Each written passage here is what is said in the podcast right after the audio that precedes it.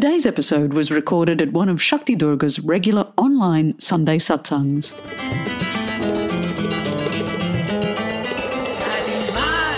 Hi everyone, it's Shakti Durga, and welcome to this episode of the Soul Talk podcast. Each episode is going to feature some of the highlights from live trainings, retreats, online classes, and presentations that I've done around the world.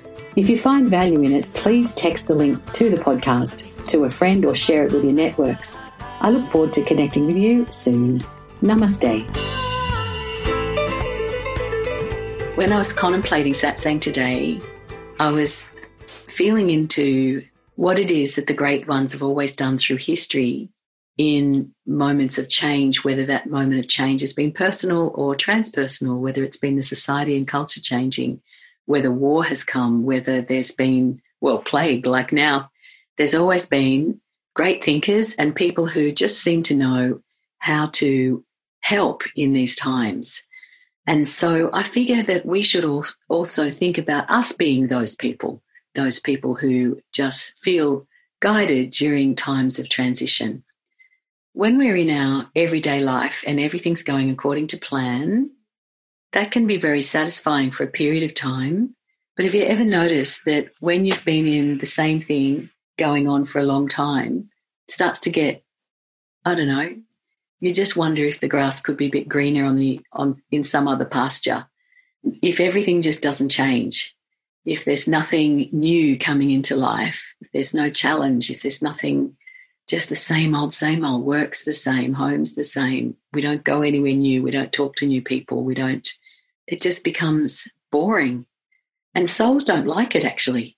Your soul itself gets dissatisfied when everything stays the same because there's this thing about souls. They actually like 360 degree learning. They don't like being kind of put in a metaphysical box and told, well, you're going to you're going to do this on Monday and this on Tuesday and this at 9 a.m. and this at 5 a.m. for the rest of your life.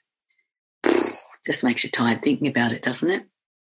But then on the other extreme, you can have change that's coming through so fast that we lose our footing. It's a bit like being on a treadmill that's going faster and faster and faster, and we don't know how to keep up with all of the things that are happening.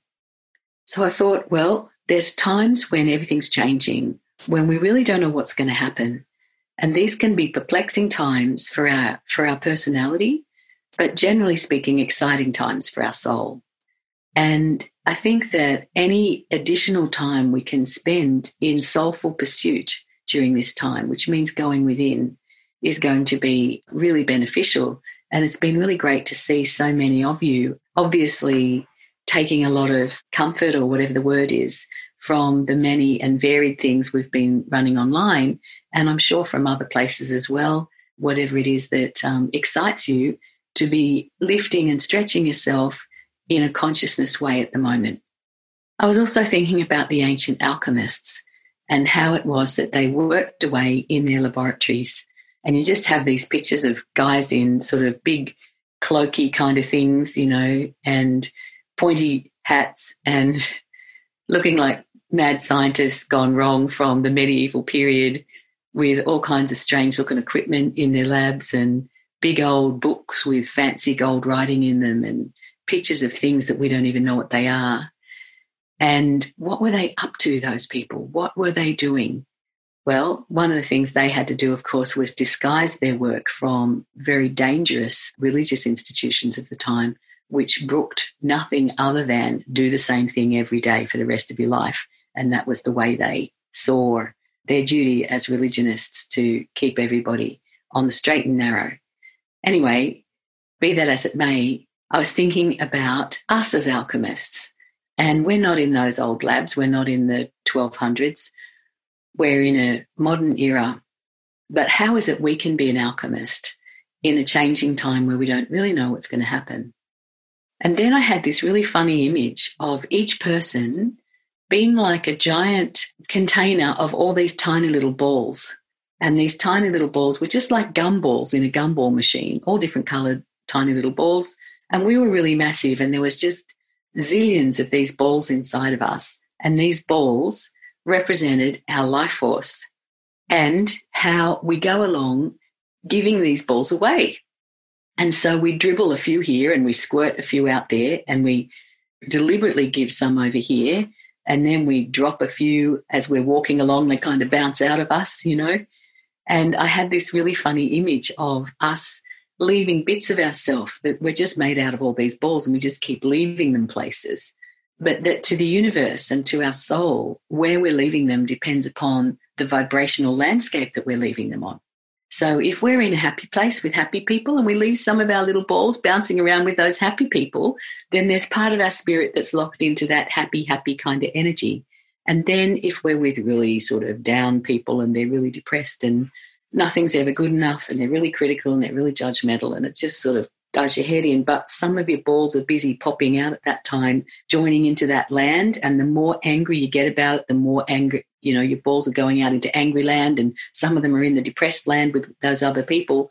And so you end up with none left inside you. They're all scattered all over the place with all the things that have taken your awareness outward and of all different dimensional realities or vibrational realities and how scattered we feel does anyone relate to ever having been in that situation where you feel like you've got a bit of you here and a bit of you there, and there's not much left on the inside?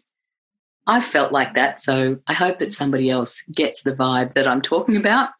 And I think as an alchemist, we're relatively powerless when we're in that situation because we're stuck all over the place. We're a bit of us are stuck here and a bit of us are stuck there. And this thing around calling back our spirit. It's it's important calling back your spirit. And that is sort of phase one in a way of becoming a, an alchemist in a modern time. But this business of calling your spirit back there's another aspect to it as well.